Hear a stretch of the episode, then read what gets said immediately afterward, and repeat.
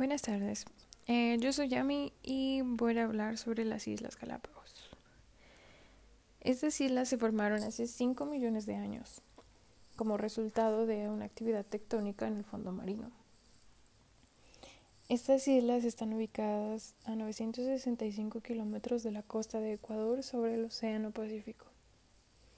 Este archipiélago está compuesto por 13 islas volcánicas, son seis islas más pequeñas y también dentro de la misma se encuentran 107 rocas o islotes, de las cuales también son conocidos como Islas Encantadas.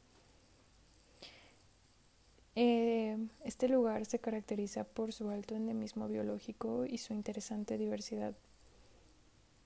Dentro de este ecosistema podemos encontrar una gran variedad de especies únicas como son las tortugas gigantes, los pingüinos, iguanas, lobos marinos, ballenas, tiburones ballena, tiburones martillo y otra gran variedad de especies.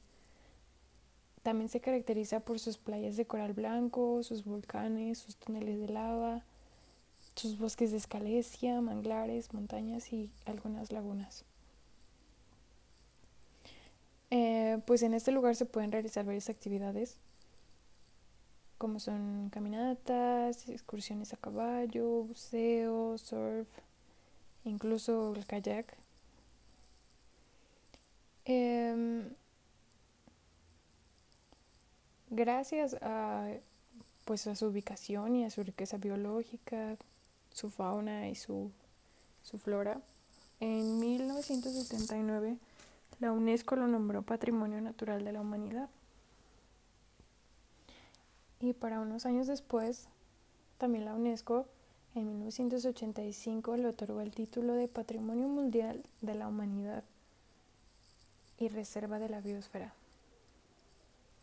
Pero debido a que con el paso del tiempo, pues el hombre ha realizado ciertas actividades que dañaron este ecosistema, como también lo son el pues el tráfico de especies exóticas, pues la caza, y no incluso solo de, de animales, también la flora se veía dañado. Em, es por esto que la UNESCO en el 2007 lo nombra Patrimonio Natural de la Humanidad en riesgo medioambiental y estuvo en la lista de Patrimonio Natural de la Humanidad en peligro hasta el 2010. La UNESCO a lo largo también de los años ha realizado o creado eh, ciertas leyes, ciertas normas y ha dictado ciertas cosas, ciertos tratados que también se hacen entre países y todo con el propósito de poder preservar estos lugares, de que tengan esa seguridad y de que realmente haya sanciones para las personas que, que pues que los dañen. Y esto pues a veces no ha detenido a las personas. Creo que es bueno que cuando conocemos este tipo de lugares o sabemos de este tipo de situaciones, pues hagamos conciencia sobre nuestros actos, que a veces no nos damos cuenta que realmente son malos, como a lo mejor vamos a alguna playa y tiramos alguna basura, o vemos que alguien tira basura y no hacemos nada al respecto.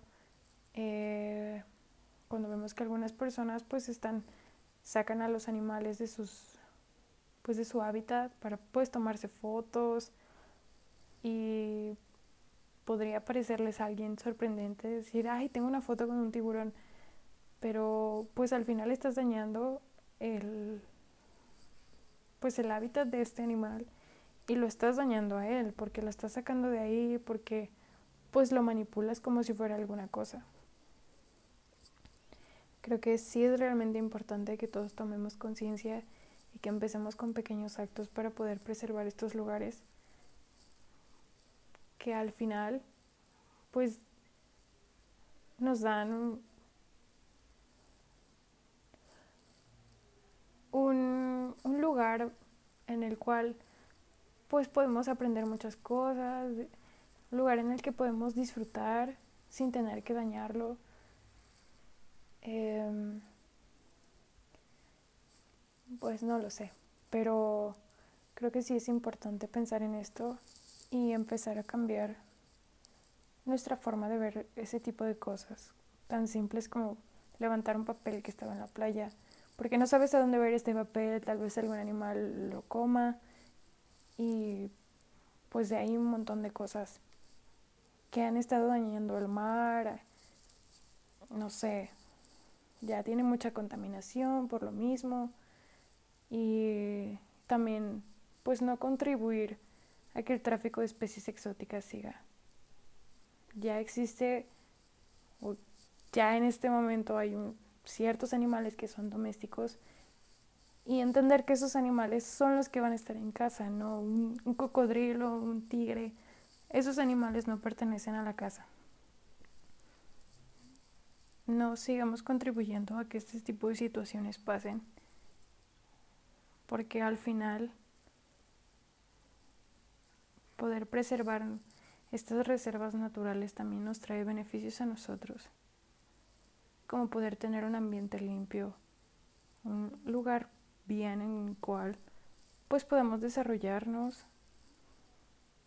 del cual podremos obtener buenas cosas sin afectarlo. Y,